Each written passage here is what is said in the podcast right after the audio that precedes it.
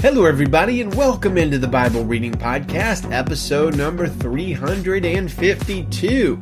Today's big Bible questions are What will eventually become of Israel, and what does the throne room of God look like?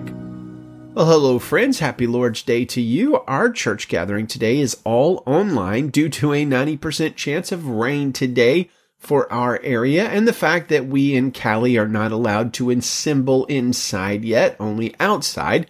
So join us live uh, and online at our Facebook page. Uh, it's VBC Salinas. You can find a link to it at BibleReadingPodcast.com, or you can just jump on Facebook and search for the letters V, then B, then C, Salinas, and we start at 11 a.m. We're going to be talking about fearing not because behold, we have a saver. Not, didn't say savior, a saver. Well, shout outs and welcomes to new listeners from Victoria, Australia, Dublin, Ireland, Styria, Austria, Brussels, Belgium, Karnataka, India, Atlanta, Georgia, Terre Haute, Indiana, Spokane, Washington, and others. Thank you for joining us and thank you for listening. Great comment today from Where What Huh on our YouTube page. He says, based on our episode a couple of days ago when we were reading the letters of Revelation, he says the phrase fight against them with the sword of my mouth, which is from Jesus' letter to the church at Pergamum in Revelation chapter 2, jumped out at me. Since Jesus is rebuking a church with poor doctrine, it seems to me that this is a reference to apologetics. That is, fighting against them with the sword of the word of God. See Hebrews 4:12 for example and Ephesians 6:17. The sword is seen in Revelation chapters 1 and 2 in Jesus' mouth to represent that the word of God comes from what he says. His words are the heart penetrating truth and the soul cleaving gospel if we are to imitate the works of Jesus and to do his will in his name on this earth, that it seems that we must be willing to rationally wrestle with those who hold false doctrines or poor logic. Now, as I told my wife earlier tonight when I read this comment to her, that is an insight into the text that I hadn't thought of before. I think it's spot on. Well done, my friend. Our focus tonight is on the future of Israel, but first let's have a quicklish look at God's throne room. As I've mentioned before, over 350 episodes of this show so far, I believe the episode where we talked about what the Bible says God looks like is one of my favorites, if not the very favorite. It's episode number 69. You can uh, come to BibleReadingPodcast.com and click on today's episode and get a link to that episode or just search what does God look like at our uh, search bar on BibleReadingPodcast.com. Tonight, we're not going to focus so much on the appearance of God because that was a long episode and a long article, but on the appearance of his throne room. So when we're thinking about like, where is God now? Where is his presence? I mean, he's everywhere. Of course, he's omnipresent, omnipotent, but in a sense that maybe I can't fully understand for sure, he is also very centrally located, very often apparently in his throne room. So let's read Revelation 4 and see if we can get that scene in our mind. Revelation chapter 4, verse 1 in the Christian Standard Bible. After this, I looked and there in heaven was an open door. The first voice that I had heard speaking to me like a trumpet said, Come up here, and I will show you what must take place after this. Immediately I was in the Spirit, and there was a throne in heaven, and someone was seated on it. The one seated there had the appearance of jasper and carnelian stone. A rainbow that had the appearance of an emerald surrounded the throne. Around the, around the throne were 24 thrones, and on the thrones sat 24 elders dressed in white clothes with golden crowns on their heads. Flashes of lightning and rumblings and peals of thunder came from the throne. Seven fiery torches were burning before the throne, which are the seven spirits of God. Something like a sea of glass, similar to crystal, was also before the throne. Four living creatures, covered with eyes in front and in back, were around the throne on each side.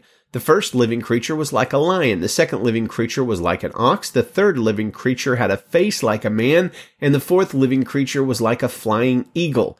Each of the four living creatures had six wings. They were covered with eyes around and inside. Day and night, they never stopped saying, Holy, holy, holy, Lord God, the Almighty, who was, who is, and who is to come. Whenever the living creatures give glory, honor, and thanks to the one seated on the throne, the one who lives forever and ever, the 24 elders fall down before the one seated on the throne and worship the one who lives forever and ever. They cast their crowns before the throne and say, Our Lord and God, you are worthy to receive glory and honor and power because you have created all things and by your will they exist and were created. Amen and amen. So my first impression of the throne room of God is that it would be just absolutely and utterly overwhelming to be there. First and foremost, you know, obviously you're going to be in the presence of God, and I suspect we would respond to that in the same way that Isaiah did in Isaiah 6, where he says, Woe to me, I am undone, if we could even respond that much. That said, I think it would be very, very, very loud crashes of lightning and thunder, plus nonstop singing of praises to the Lord from the elders and the living creatures. Not only that, but one would also likely be overwhelmed by all the flashing lights, the emerald rainbow, and the shining sea of crystal glass. Further, if we were there, we would see those living creatures close to the throne and serving God. And based on John's description, they sound strange perhaps overwhelmingly and terrifyingly strange. I don't know. And then there are the 24 elders that are casting their crowns down before the throne. What a scene John must have seen. It sounds so uh, busy, full of life, dynamic, constant sound, movement, light, and motion around the living God. And I think that's what the throne room has to look like. It sounds to me like John did an excellent job, having never been there. It just sounds to me like he did an excellent job of describing it for us. I can almost picture parts of it in my mind, and I'm sure my picture in my mind is uh, nothing compared to the reality. Let's move on to our focus passage, which is surprisingly enough in the minor prophet of Haggai, chapter 2. Over the past few weeks in our Chronicles passages and before that in the books of 1st and 2nd Kings, you might have remembered that we've read of the construction of the Lord's temple by Solomon. Now, if you paid really good attention to the numbers there, you will know that the temple was amazing, that literally tons and tons of gold and silver and other jewels and precious metals like scads of it. An incredible amount was used in its dis- in construction, and it was really maybe one of the most impressive buildings ever constructed by human beings. As you recall from our readings in Second Chronicles just a few days ago, that temple was looted very soon after the death of Solomon because Solomon's children were not faithful to the Lord. By the time of the book of Haggai, roughly 400 years after the reign of Solomon, the people have gone through exile and the temple is basically in ruins.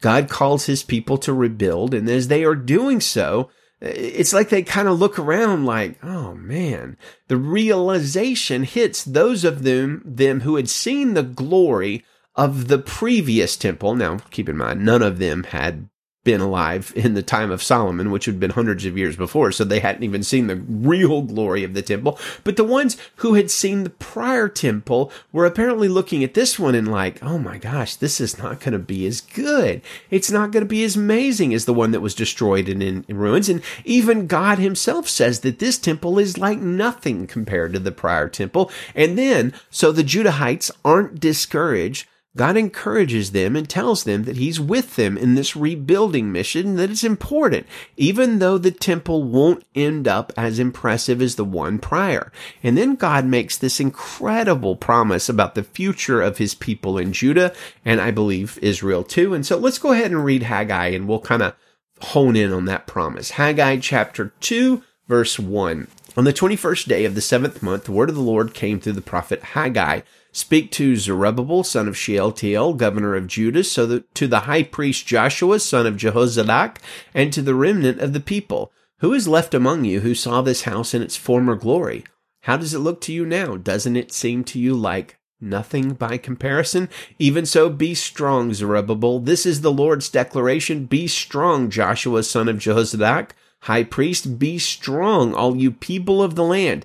This is the Lord's declaration. Work for I am with you, the declaration of the Lord of armies. This is the promise I made to you when you came out of Egypt, and my spirit is among you, present. Don't be afraid. For the Lord of armies says this, once more in a little while, I am going to shake the heavens and the earth, the sea and the dry land. I will shake all the nations so that the treasures of all the nations will come and I will fill this house with glory, says the Lord of armies. The silver and gold belong to me. This is the declaration of the Lord of armies. The final glory of this house will be greater than the first, says the Lord of armies.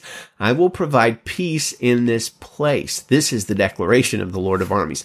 On the 24th day of the ninth month in the second year of Darius, the word of the Lord came to the prophet Haggai. This is what the Lord of armies says. Ask the priest for a ruling. If a man is carrying consecrated meat in the fold of his garment and it touches bread, stew, wine, oil, or any other food, does it become holy? The priests answered no. Then Haggai asked, if someone defiled by contact with a corpse touches any of these things, does it become defiled? And the priest answered, It does become defiled. Then Haggai replied, So is this people, and so is this nation before me. This is the Lord's declaration, and so is every work of their hands. Even what they offer there is defiled. Now from this day on, think carefully. Before one stone was placed on another in the Lord's temple, what state were you in? When someone came to a grain heap of 20 measures, it only amounted to 10. When one came to the winepress to dip 50 measures from the vat, it only amounted to 20. I struck you, all the work of your hands, with blight, mildew, and hail, and you didn't return to me. This is the Lord's declaration. From this day on, think carefully. From the 24th day of the ninth month, from the day of the foundation of the Lord's temple was laid, think carefully. Is there still still seed left in the granary? The vine, the fig, the pomegranate, and the olive tree have not yet produced. But from this day on, I will bless you. The word of the Lord came to Haggai a second time on the 24th day of the month. Speak to Zerubbabel, governor of Judah. I am going to shake the heavens and the earth. I will overturn royal thrones and destroy the power of the Gentile kingdoms.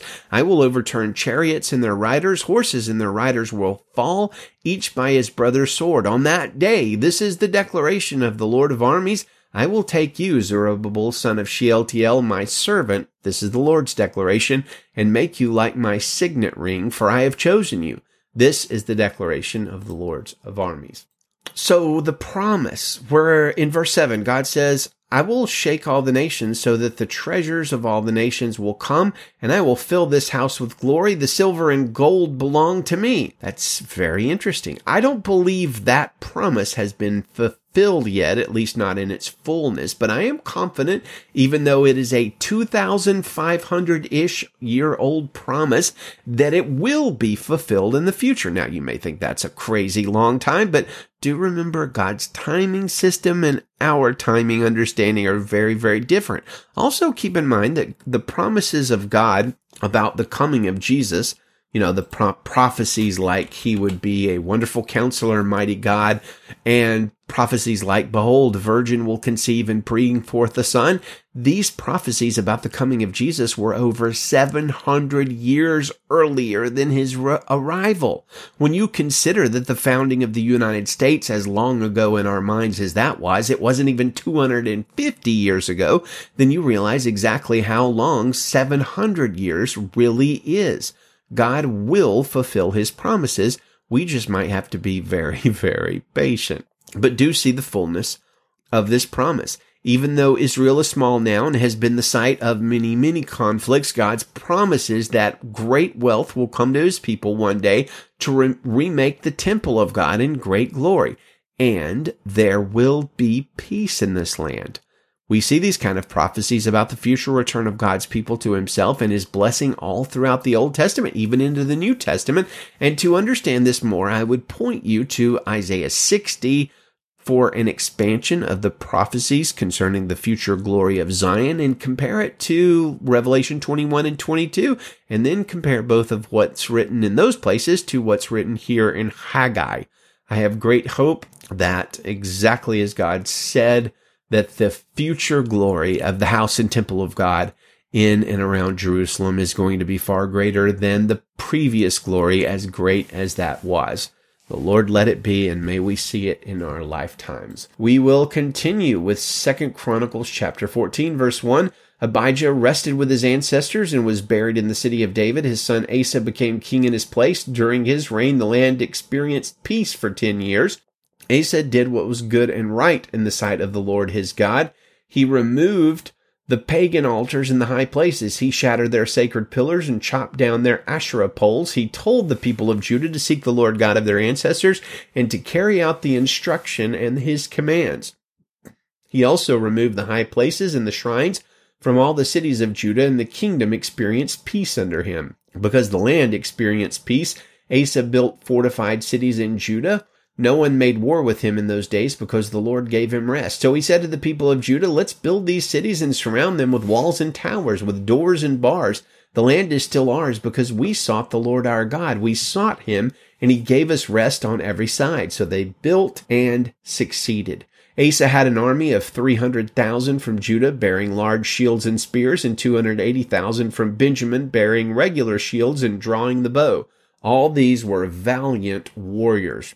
Then Zerah the Cushite came against them with an army of one million men and three hundred chariots. They came as far as Mareshah. So Asa marched out against him and lined up in battle formation in Zephathah Valley at Mareshah. Then Asa cried out to the Lord his God, Lord, there is no one besides you to help the mighty and those without strength. Help us, Lord our God, for we depend on you, and in your name we have come against this large army. Lord, you are our God. Do not let a mere mortal hinder you. So the Lord routed the Cushites before Asa and before Judah, and the Cushites fled. Then Asa and the people who were with him pursued them as far as Gerar. The Cushites fell until they had no survivors, for they were crushed before the Lord and his army. So the people of Judah carried off a great supply of loot. Then they attacked all the cities around Gerar because the terror of the Lord was on them. They also plundered all the cities since there was a great deal of plunder in them. They also attacked the tents of the herdsmen and captured many sheep and camels. Then they returned to Jerusalem. Now this next chapter has a lot of good stuff in it revival under Asa. Chapter 15, verse 1. The Spirit of God came on Azariah, son of Oded. So he went out to meet Asa and said to him, Asa and all Judah and Benjamin, hear me. The Lord is with you when you are with him. If you seek him, he will be found by you. But if you abandon him, he will abandon you. For many years, Israel has been without the true God, without a teaching priest, and without instruction. But when they turned to the Lord God of Israel in their distress and sought him, he was found by them. In those times, there was no peace for those who went about their daily activities because the residents of the lands had many conflicts. Nation was crushed by nation and city by city, for God troubled them with every possible distress. But as for you, be strong, don't give up, for your work has a reward. When Asa heard these words and the prophecy of Azariah, son of Oded the prophet, he took courage and removed the abhorrent idols from the whole land of Judah and Benjamin and from the cities he had captured in the hill country of Ephraim. He renovated the altar of the Lord that was in front of the portico of the Lord's temple. Then he gathered all of Judah and Benjamin, as well as those from the tribes of Ephraim, Manasseh, and Simeon who were residing among them, for they had defected to him from Israel in great numbers when they saw that the Lord his God was with him. They were gathered in Jerusalem in the third month of the fifteenth year of Asa's reign. At that time they sacrificed to the Lord seven hundred cattle and seven thousand sheep and goats from all the plunder they had brought. Then they entered into a covenant to seek the Lord God of their ancestors with all their heart and with all their soul. Whoever would not seek the Lord God of Israel would be put to death, young or old, man or woman. They took an oath to the Lord in a loud voice with shouting, with trumpets and with ram's horns. All Judah rejoiced over the oath, for they had sworn it wholeheartedly. They had sought him with all sincerity, and he was found by them. So the Lord gave them rest on every side. King Asa also removed Maacah, his grandmother, from being queen mother because she had made an obscene image of Asherah. Asa chopped down her obscene image, then crushed it and burned it in the Kidron Valley. The high places were not taken away from Israel. Nevertheless, Asa was wholeheartedly devoted his entire life. He brought his father's consecrated gifts and his own consecrated gifts into God's temple, silver, gold, and utensils. There was no war until the 35th year of Asa's reign. Praise God. John chapter 3 verse 1. There was a man from the Pharisees named Nicodemus, a ruler of the Jews. This man came to him at night and said, Rabbi, we know that you are a teacher who has come from God, for no one could perform these signs you do unless God were with him. Jesus replied, truly, truly, I tell you, unless someone is born again, he cannot see the kingdom of God. How can anyone be born when he is old? Nicodemus asked him. Can he enter his mother's womb a second time and be born? Jesus answered, Truly I tell you, unless someone is born of water and the Spirit, he cannot enter the kingdom of God. Whatever is born of the flesh is flesh, and whatever is born of the Spirit is spirit. Do not be amazed that I told you that you must be born again. The wind blows where it pleases, and you hear its sound, but you don't know where it comes from or where it's going. So it is with everyone born of the Spirit. How can these things be? asked Nicodemus. Are you a teacher of Israel and don't know these things? Jesus replied. Truly I tell you, we speak what we know, and we testify what to what we have seen but you do not accept our testimony. If I have told you about earthly things and you don't believe, how will you believe if I tell you about heavenly things? No one has ascended into heaven except the one who descended from heaven, the Son of Man. Just as Moses lifted up the snake in the wilderness, so the Son of Man must be lifted up, so that everyone who believes in him may have eternal life. For God loved the world in this way. He gave his one and only Son so that everyone who believes in him will not perish but have eternal life. For God did not send his Son into the world to condemn the world, but to save the world through him. Anyone who believes in him is not condemned, but anyone who does not believe in is already condemned because he has not believed in the name of the one and only Son of God. This is the judgment. The light has come into the world and people love darkness rather than the light because their deeds were evil. For everyone who does evil hates the light and avoids it so that his deeds may not be exposed. But anyone who lives by the truth comes to the light so that his works may be shown to be accomplished by God. After this, Jesus and his disciples went to the Judean countryside where he spent time with them and baptized. John also was baptizing in Aenon near Salim because there was plenty of water there. People were coming and being baptized since John had not yet been thrown into prison. Then a dispute arose between John's disciples and a Jew about purification. So they came to John and told him, Rabbi, the one you testified about and who was with you across the Jordan is baptizing and everyone is going to him. John responded, No one can receive anything unless it has been given to him from heaven. You yourselves can testify that I said I am not the Messiah, but I've been sent ahead of him. He who has the bride is the groom, but the groom's friend who stands by and listens for him rejoices greatly at the groom's voice. So this joy of mine is complete. He must increase, but I must decrease. The one who comes from heaven, from above, is above all. The one who is from the earth is earthly and speaks in earthly terms. The one who comes from heaven is above all. He testifies to what he has seen and heard, and yet no one accepts his testimony. The one who has accepted his testimony has affirmed that God is true. For the one whom God sent speaks God's word, since he gives the Spirit without measure. The Father loves the Son and has given all things into his hands. The one who believes in the Son has eternal life, but the one who rejects the Son will not see life. Instead, the wrath of God remains on him. The Lord, we need your mercy.